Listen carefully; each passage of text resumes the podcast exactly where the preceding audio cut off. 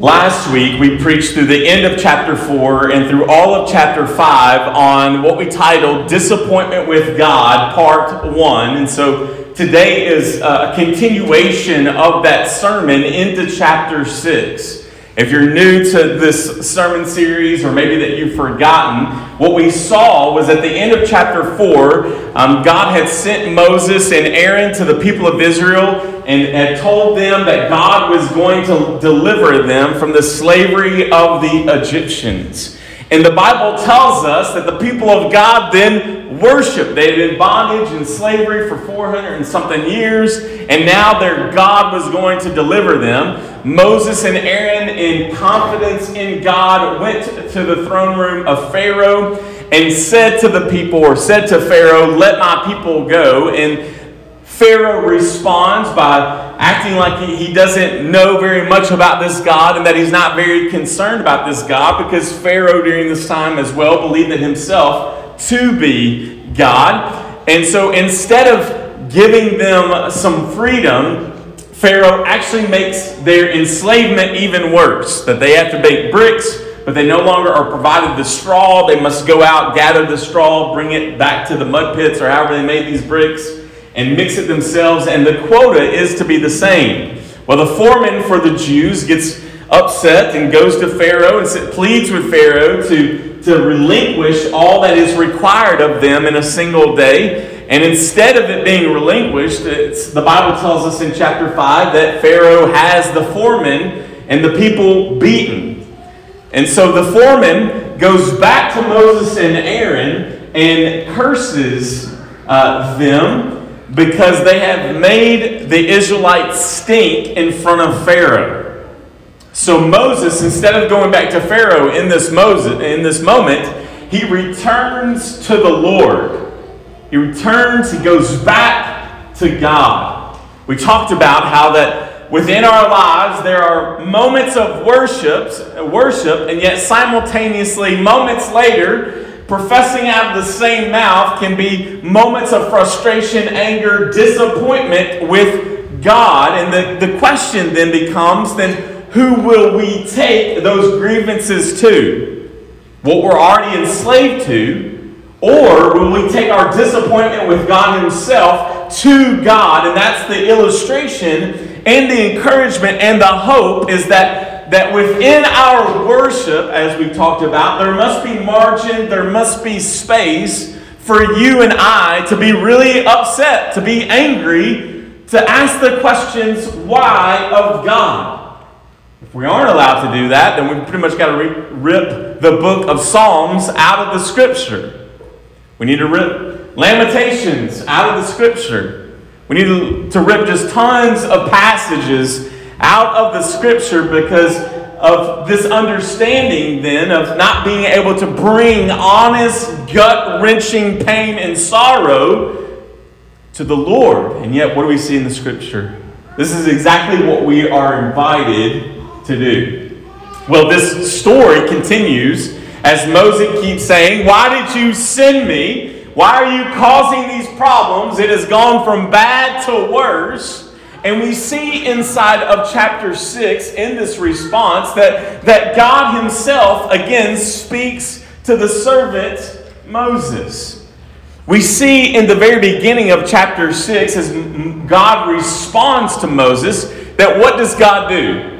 God goes back to this burning bush moment where he delivers to his servant Moses who he is, what his name is, that his name is Yahweh. That every time that you see capital L, capital O, capital R, capital D inside of your Bible, that, that is attributed to the real full name of God. That He's not just this generic God that is out there, but this God has a name of which we pronounce it as Yahweh, which translates into being I am be, or I will be what I will be. God is both in the present, in the past, and in the future. He is always being, and in His holiness, because none of us are like that, right?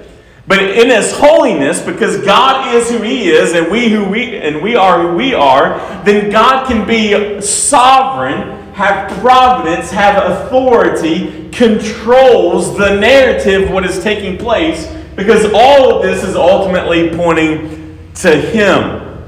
So, in our text and context, Moses returns to God. What does God return back to Moses? I am God. Parents, have you ever seen your child doing something foolish? Yes. Right? Have you ever seen them hurt themselves? And, and when they've hurt themselves, you run to their aid to try to help them. And yet, what does that child often do? They stiff arm your help, right? You cut your, they cut their arm and they're like, don't touch it, right? And what do you say? You gotta let me see it.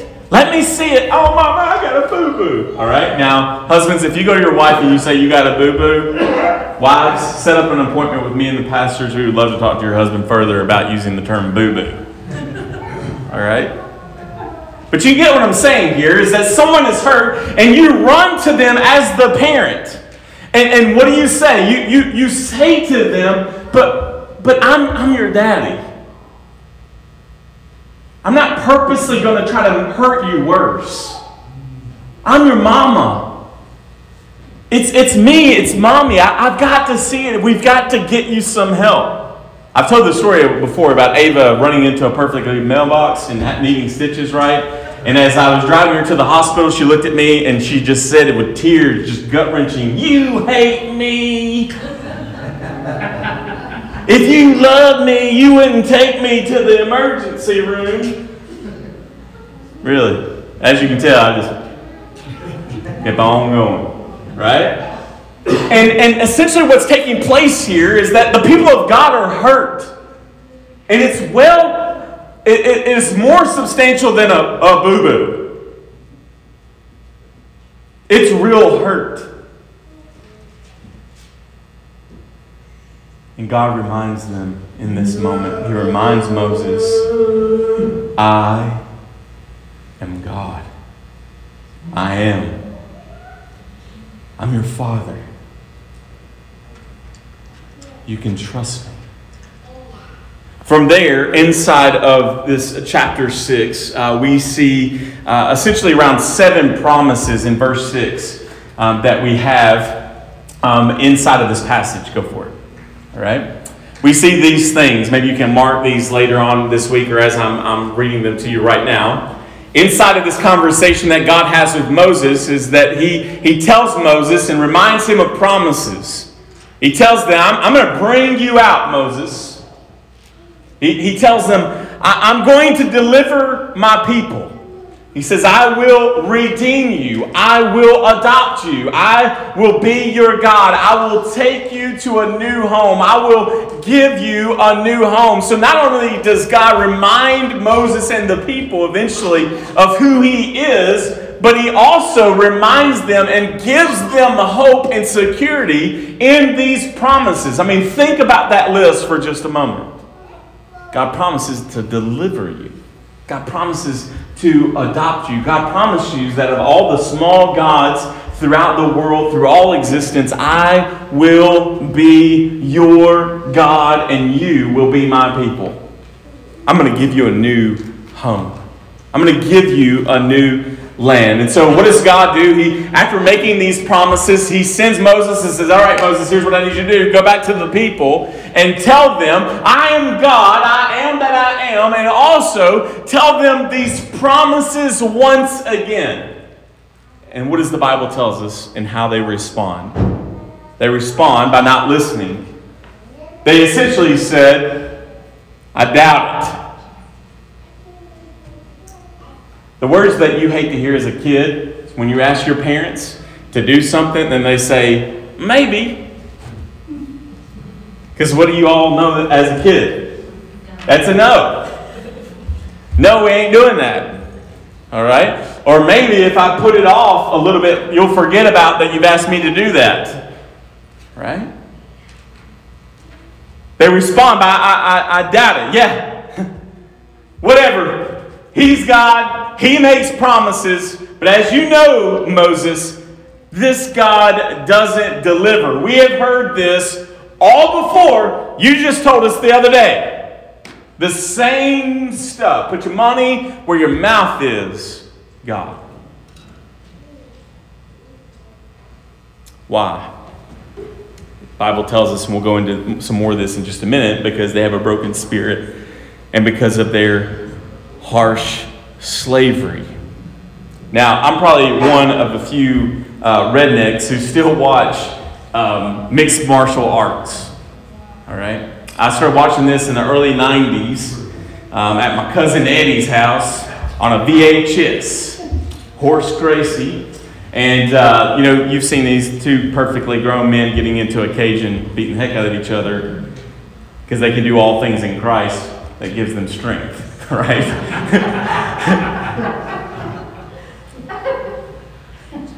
and in fighting, though,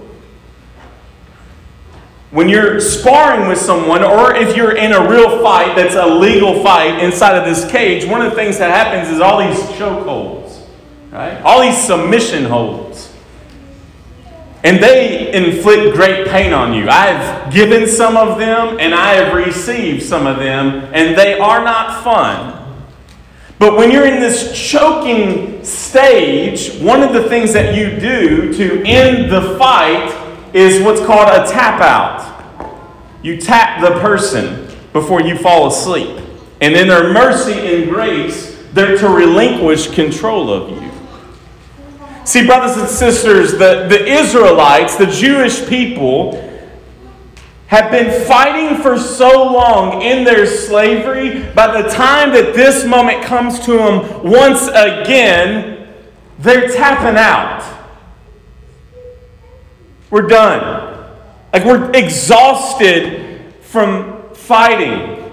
Literally, the term there for broken spirit that the Bible shows you in your scripture is, is the term for sh- the shortness of spirit or the shortness of breath.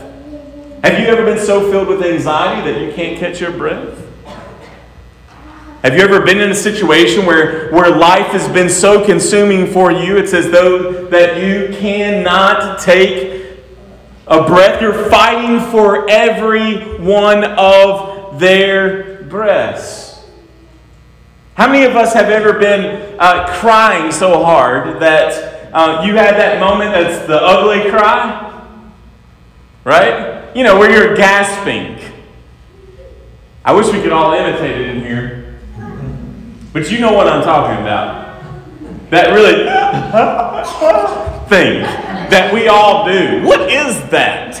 Like, why, God? We're already in a bad state, and if somebody sees us go, right? It's like, just make us look even that much more foolish in our hurt than to act like a trout on a dock fighting for air.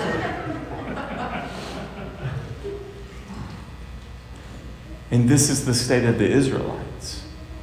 Can you blame them? I don't care how bad your life is in here, none of you have been a slave to a king who believes he or she is God. And the Israelites have some justification for the way that they are feeling here, don't they? How does Moses respond? And he goes back to that burning bush moment. The same excuse, the same lack of confidence. But God, I can't speak well. Can't speak well. It's believed that, that, that Moses um, may have had a stuttering problem. It's some sort of just lack of confidence, possibly. We don't, we don't know for sure. None of us were there. But it's some sort of issue. I mean, if you want to change the, the framework, I mean, people have speech impediments, they have all of these sorts of things. And just, just for the sake of, of illustration, uh, imagine Moses has this thing that breaks his confidence. And it happens when he speaks.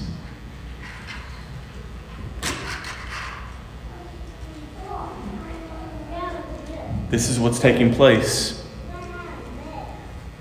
Moses goes to God. God responds to Moses by telling him who he is. God responds to Moses by, by that list, that seven promises that he laid before inside of this passage. Moses then, what does Moses do? He's a glutton for punishment. He goes back to the people and, and they don't want to hear it. So then Moses begins to say, God, just Send someone else. They're much better orators than me. They're much better preachers and teachers and prophets. They're, they're much better people. I mean, look, I mean, there, there, there are people who don't even really follow you, but they have all this huge following. There are these people that can, can speak these words, whether they're biblically based or not, and yet you and I can be moved to, to tears and just the belief. I mean, politicians do this all the time. There are ones that are such great orators, that'll tell us all of this sort of stuff. We have no idea how they're going to accomplish any of this, but just because of the timbre and the tone and the dynamics of their, their ability to speak, is that we can, we can hang on every word of their wooing power and speech. This is what's taking place inside of chapter 6. It's more disappointment with God.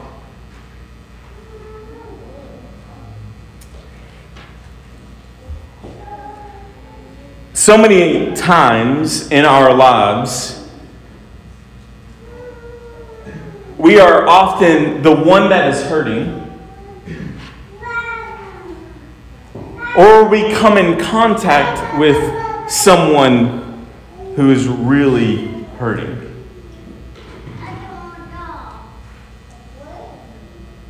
A lost one, an issue with a child, an untimely death, a murder, crime of some sorts. I mean, even within the church gathering, right, is that things will happen to yourself or things will happen to your brother or sister and, and, and, and they call you or they, they, they come to MC or whatever it is and they, they share some of this deep grieving within their hearts, within their minds, within their bodies that they're so upset with God, that they're so disappointed with God. And, and I don't know about you, but I've been in some serious situations like that where I, I've, I've been like, like, I don't know what to say.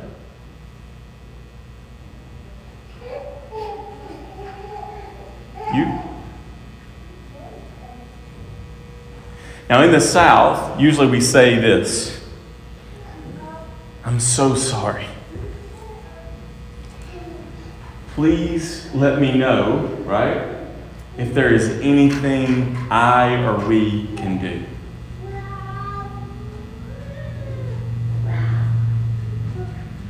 But have you ever been ministering to somebody, sharing with a friend, a colleague, a church member where you've said those sorts of things because you don't know what to say and you responded with, just please, if there's anything that we can do. But you know what? So many times in our friends' lives and in our lives, when we're in that dark night, that dark moment, even though, again, good pleasantries, right? There's so many times that, that in our hurt, and in our difficult situation that when we say things like, if, if you need anything, if there's anything I can do, that the response of, of others and, and ourselves is often like, like, I'm so broken, I'm so hurt inside of this very moment that I, I don't know how to respond to that.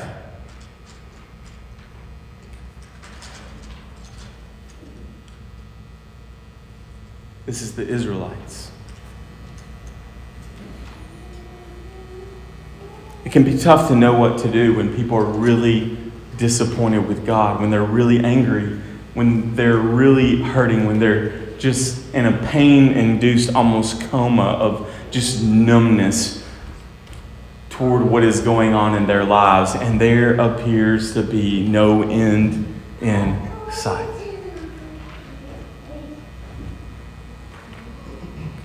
You know, it could be really easy to, for us to think poorly of the dumb Israelites.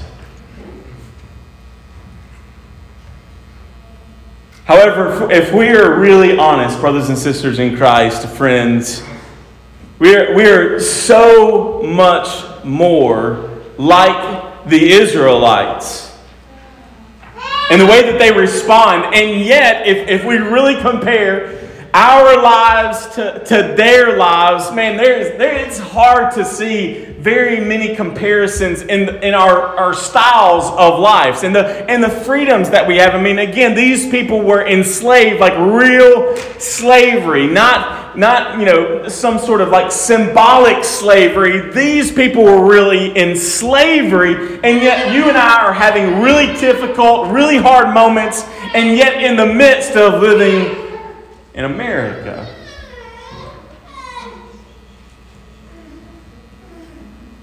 I can't tell you how many times when I was sitting in Africa thinking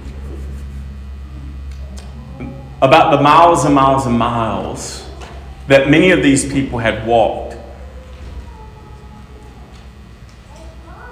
to come hear this white man preach in their village.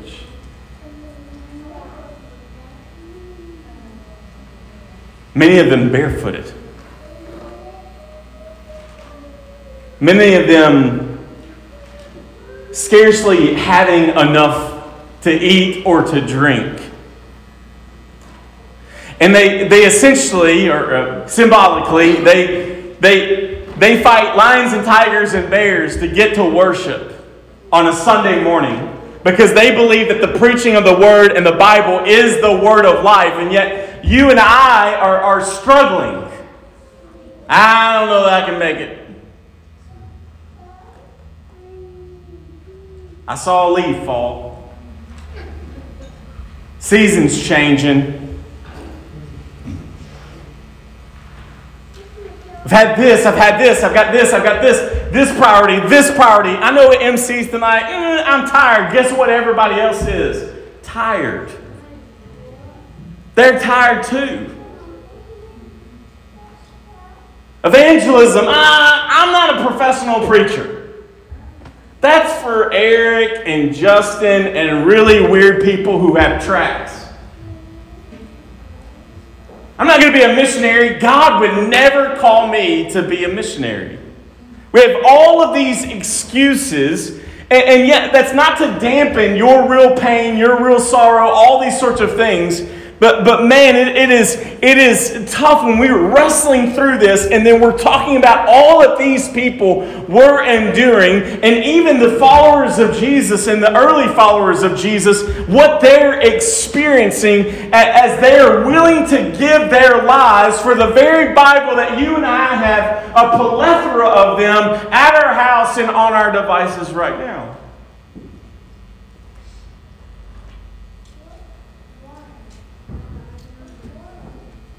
And yet, you and I experience real hurt. It's our hurt. And it may be different than each other's hurt, but it's, it's real hurt. It's real frustration. It's real disappointment. It's, it's real anger. It's, it's all of these things.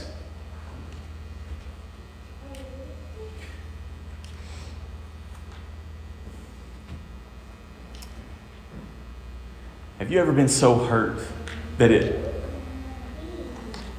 that it's hard for you to hear anything?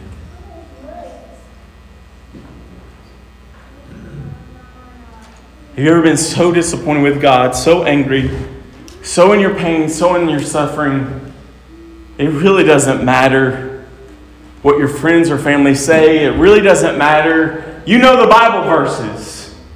Most of them taken out of context and slapped on some coffee mug somewhere.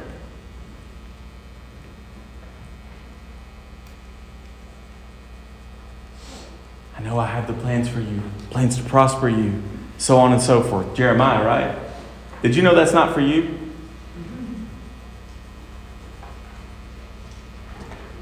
Be still and know I'm God, but we don't read the passages around it.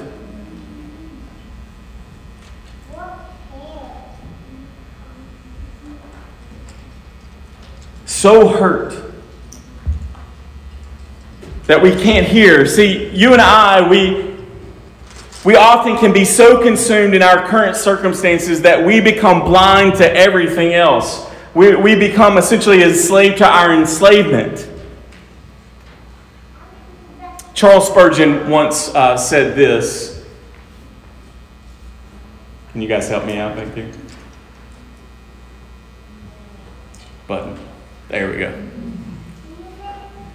Some cannot receive Christ because they are full of anguish and are so crushed in spirit that they that why cannot excuse me so crushed in spirit that why can they not find strength enough to mind to entertain a hope that by any possibility salvation can come to them? The mere struggle to exist exhausted at their all their energy and destroyed all their hope.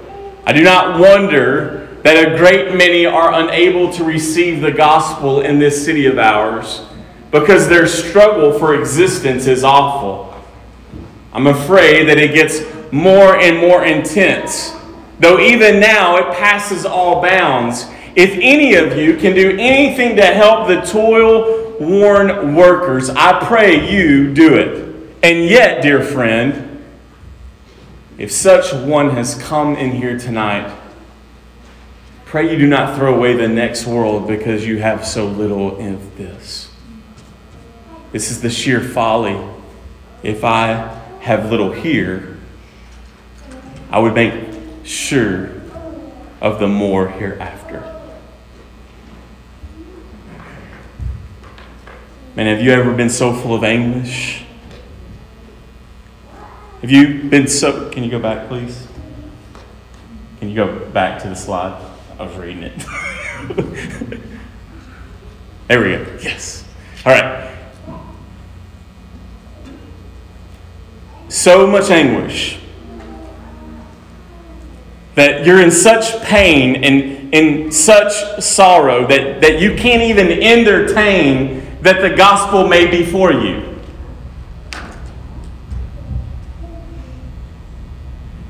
There's lots of talk within Christianity right now about social justice issues and what is the church's role. And, and I don't know exactly where all of I land, so please don't, don't tweet me on this today. Don't run out here saying all sorts of things about your pastor. Because here's the deal giving someone a cup of water does not save them. And churches will spend thousands of dollars just a marketing campaign to. I spent an entire week in New York City serving another church, and you know what I did? I, I was I, they false bill here. I passed out granola bars, and on those granola bars, it had an invitation for people to come to church. So this is all I did for six days was pass out granola bars. All right, that's not a mission trip. It's giving people granola bars. Okay? But here is what I do know. I know that there are, are people within our community and within our city that are really hungry. Like, really hungry. There are, are students, there are kids, there are families that, that are starving, and I know it's hard to believe, right here in America and throughout the world that are, are completely starving. They're starving to death. And I can only imagine to, to the extent of what Spurgeon is saying here is that, man, it can be really hard for the person down the road, the person that is in real trauma, real pain, real sorrow, real anguish, to hear the gospel with their bellies aching. And so somehow within the church, there, there has to be a, a, both and instead of an either or. That's one of the reasons why I love Hope House is that they their, their mission is to you know uh, to alleviate spiritual and physical poverty through gospel restoration. That means this: if you come to get help, you're going to meet a man like Alan Bullard. And while they're helping you, Alan is going to share the gospel, and then Hope House is going to look at your situation and say, okay, we're going to share the gospel with these people, and yet simultaneously, if our organization can help them, we're going to help them. It's a both and, not an either or, because again, the worst thing that you and I can do when someone is really, really hurting, let's say that their, their child, we just had a child be lost here in our city of a tragic accident this last week.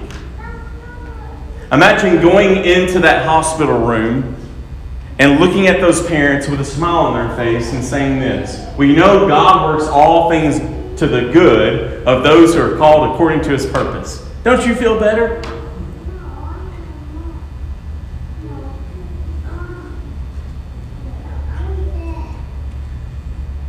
People are really hurting. Is that a true verse?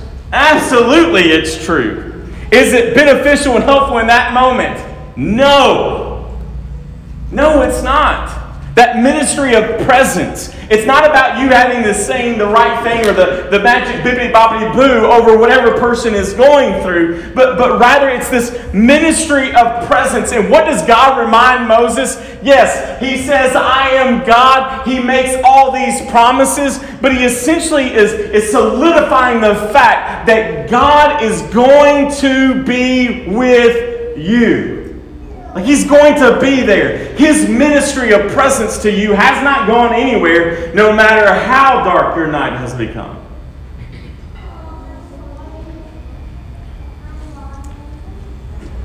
The Israelites, they struggle to listen to Moses because of their current circumstances. They're hurt.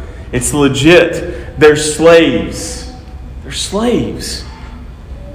You know, things can get so dark for us that, that it's hard to believe that God is actually a God of His Word.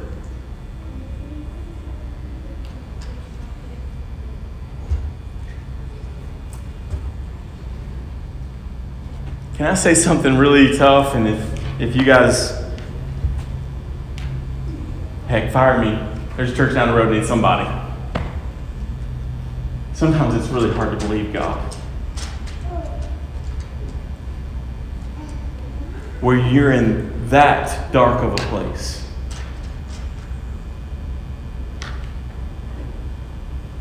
It's really hard to believe it. I know, Jesus, Jesus, Jesus. Right? You know, God doesn't give people more than they can handle, which isn't in the Bible.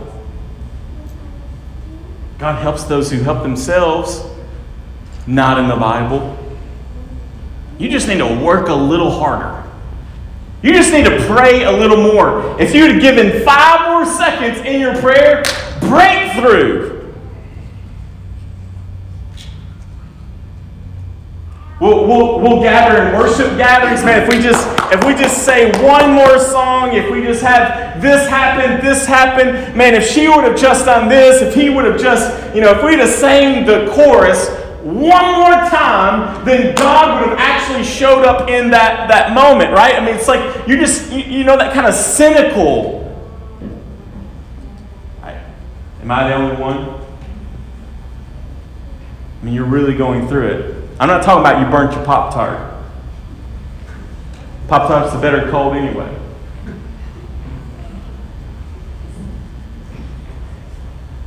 I'm talking about real hurt, real pain, real sorrow. And you know all the Jesus stuff.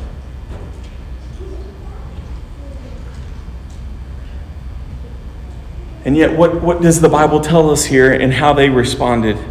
Moses spoke thus to the people of Israel, but they did not listen to Moses because of their broken spirit and harsh slavery.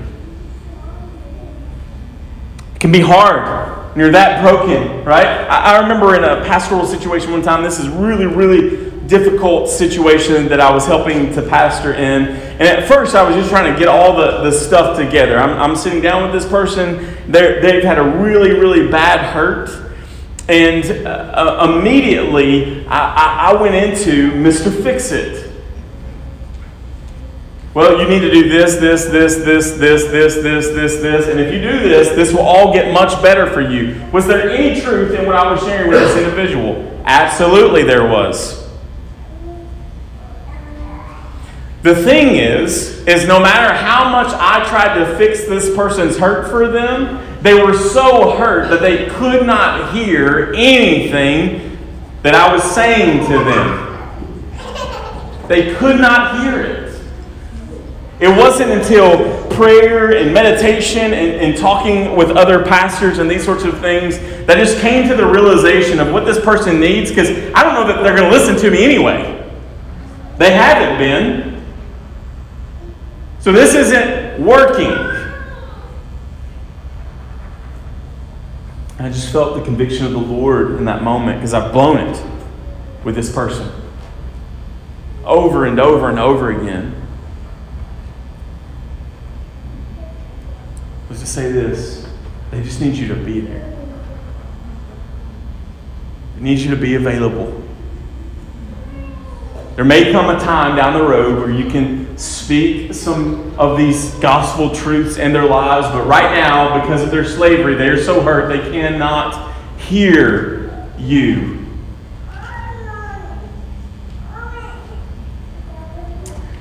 When we skip to the New Testament, the, the New Testament is many glorious things. But it's also a public record of how disappointed early followers were of Jesus. The early followers of Jesus were disappointed with him over and over and over and over and over again. Everybody from his mama to his closest of friends were disappointed with Jesus. Hey, hey, Jesus, we need to make you need to, you know, make some more wine here. Right? John, first miracle of Jesus. What does Jesus say to his mama? Woman. But I bet he said it like, excuse me, woman. My time has not yet come.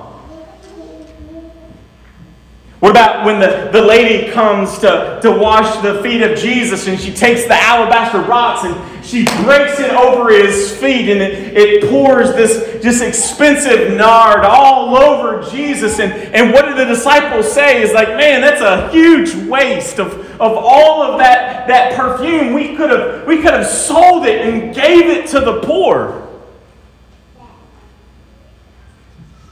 How about the the people in the crowd that Jesus didn't heal. Jesus would sometimes walk into a city and be like, healed, healed, healed, healed, healed. Healed, healed, healed, healed, healed. Sometimes he would walk into a city, see a bunch of sick people, and be like, yes.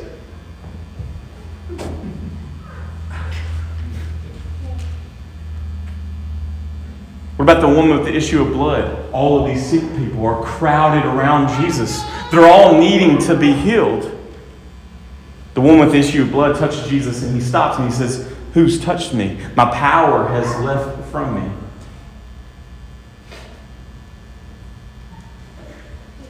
How about all the other kids whom Jesus didn't resurrect from the dead? You guys remember the story, right? It's a Roman centurion, right? a pagan, comes to Jesus.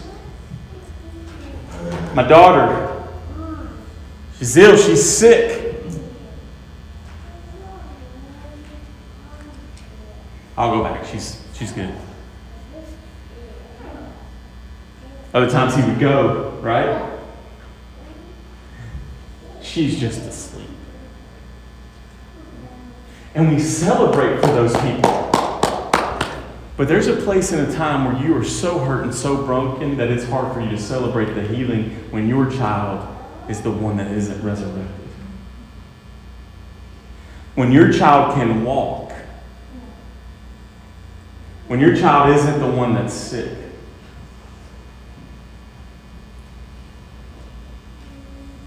Or when your, tr- when your child is, or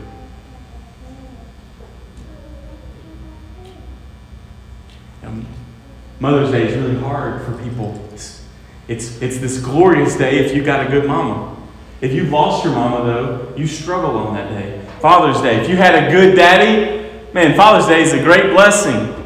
If you had a terrible daddy or if you have a, a dad that has passed on, man, that's a tough day for you. Everybody get this tension? People were so disappointed with Jesus that, that, that it led to them being angry with him. To even to the point of death. The Pharisees are constantly upset with Jesus, angry at Jesus, disappointed with Jesus. Can't believe you healed on this day. Can't believe you're spending time with this person. Can't believe that you've eaten with this person. Can't believe you've done this. Can't believe you've done that. Can't believe, can't believe, can't believe, can't believe. And they became so angry they killed him for it. They were so disappointed in, God, in Jesus that they killed him for it. Judas, his, his, his, his closest, one of his closest of friends, ends up what? Betraying Jesus. Why? Because we believe in our expectation Jesus, the Messiah, is coming to do blank but this is our real experience, and it is at the crossroads of experience and your expectation where disappointment just festers. It festered for, for, for Judas himself, and he ended up selling his friend for 30 pieces of silver. Judas preached the gospel, folks. Judas was a missionary. For all intents and purposes, God, and he's not a believer, ultimately. Because he couldn't accept the person whom Jesus was. Jesus is constantly seen weeping over other people's unbelief.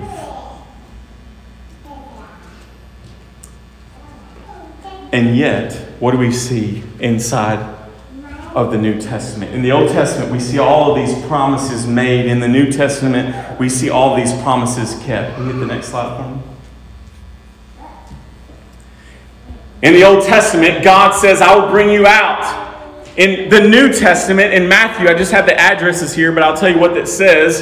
In Matthew chapter 11, verses 30, God says in the Old Testament, I will bring you out. Jesus in Matthew chapter 11, verse 30, he says, For my yoke is easy and my burden is light. Come to me. And God inside this passage says, I will deliver you. And yet in Hebrews 2.15, it says that Jesus delivers all those through fear of death were subject to lifelong slavery. God to Moses says, I will redeem you. Jesus says this, or gave himself for us to redeem us from the lawlessness and to purify for himself a people for his own possession who are zealous for good works. Titus 2.14. God will tell Moses, I will adopt you. In Galatians 4, chapter 4 through 7 says this, But when the fullness of time had come, God sent forth his son, born of a woman, born under the law, to redeem those who are under the law, so that we might receive adoption as sons.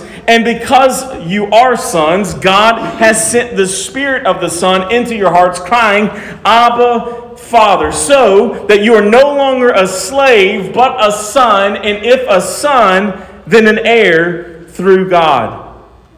I will be your God. The entire book of Revelation points to Jesus being what? That God. God says to Moses, I will take you to a new home or take you to a new land. In John chapter 14, verse 3, Jesus declares, I go to prepare a place for you in my Father's house. Then he goes on to say in, in Exodus chapter 6, I will give you a new home. And in 1 Peter 1 4, speaking of Jesus, blessed be the God and Father of our Lord Jesus Christ. According to his great mercy, he has caused us to be born again to a living hope through the resurrection of Jesus Christ to an inheritance that is imperishable, undefiled, and unfading kept in heaven for you. I will give you an inheritance. This is our example. But this is also, brothers and sisters, our only hope. Jesus does not meet our expectations, but he has promised to one day to exceed him, them. He doesn't always provide an explanation to your why, but he does provide himself. Because Jesus, and because of Jesus, we, we will never be forsaken, the Bible tells us. Our worst day, our worst day, is still a part of His perfect plan. Why? Because He is God. Because He is God. I wish I had time to read it here this morning, but I don't. But in John chapter 6, there's the feeding of the 5,000, right? Jesus supplies a physical need. He begins to preach. He's preaching, preaching, preaching. He's calling people to repentance. Then he feeds the people. Then he kind of goes to the lake to kind of get away from the people, right? And then he comes back to the other side of the lake. And guess who's there?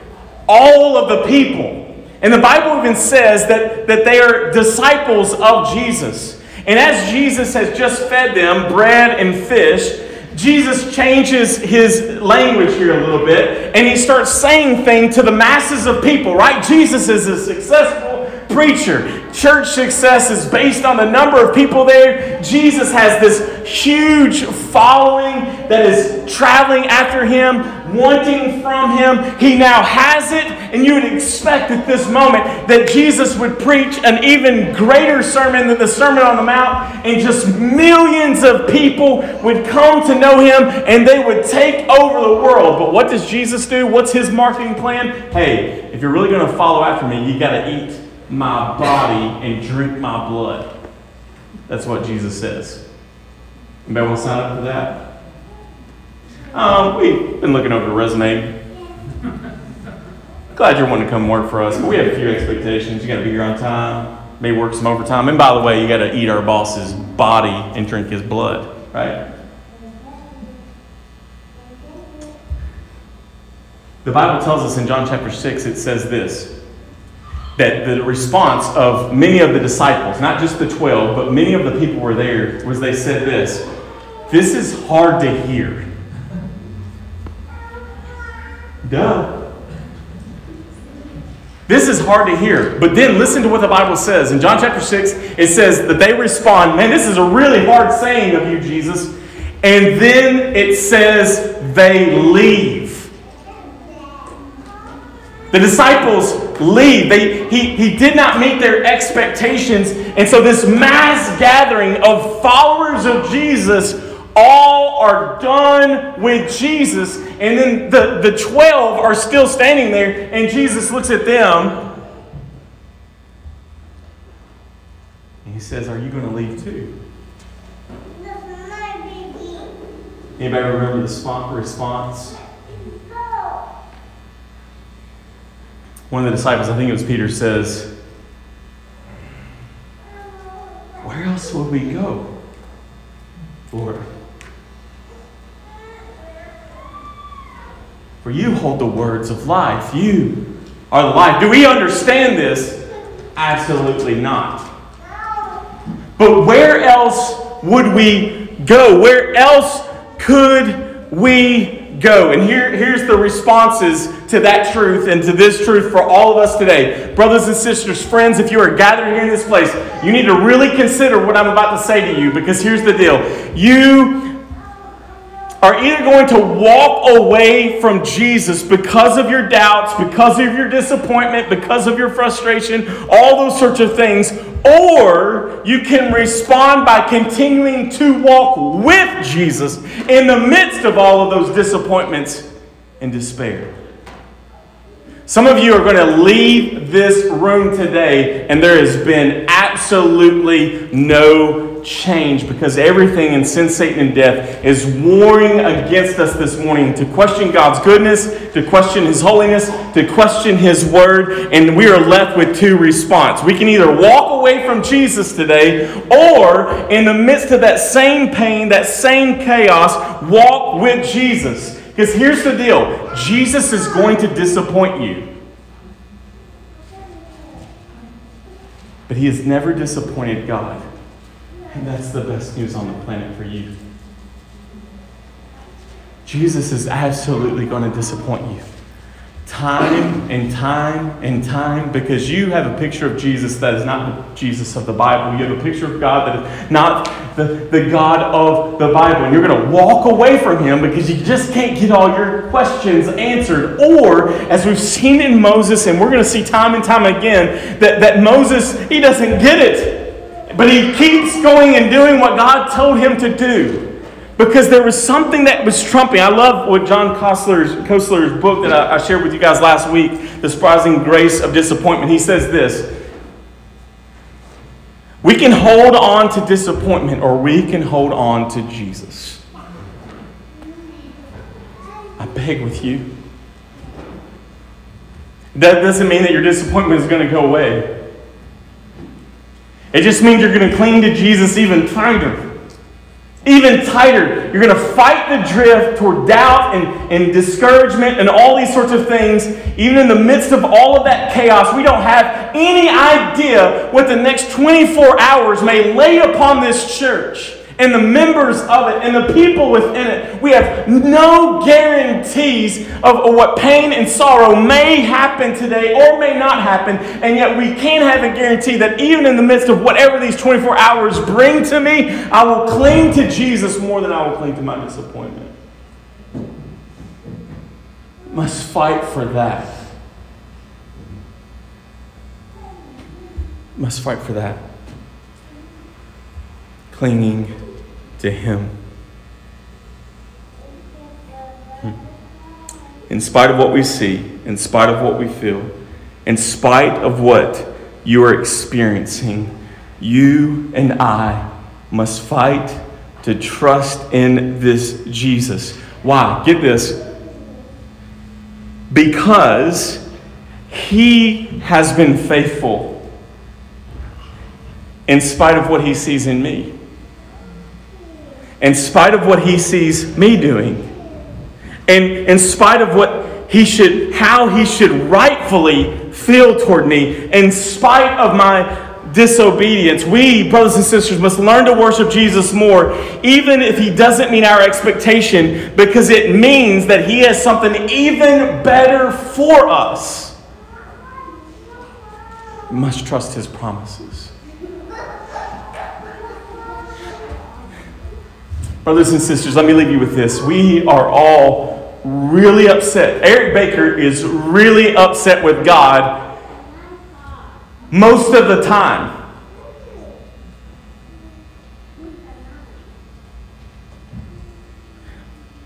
We are upset for what we are not getting.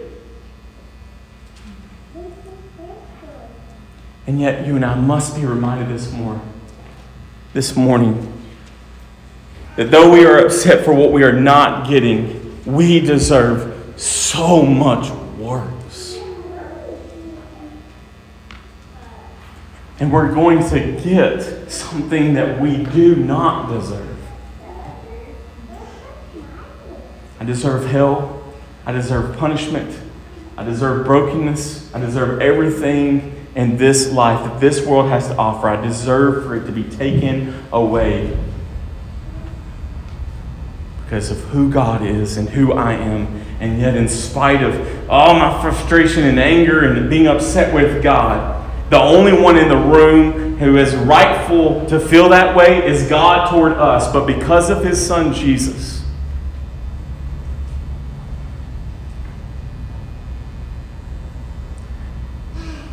I hold right now to a belief that because of Jesus, God is never disappointed in you. Can we grieve the Holy Spirit? Absolutely. But God the Father sees you through the finished perfect work of his son. And, and because of that, the only one who should be disappointed in the room is God.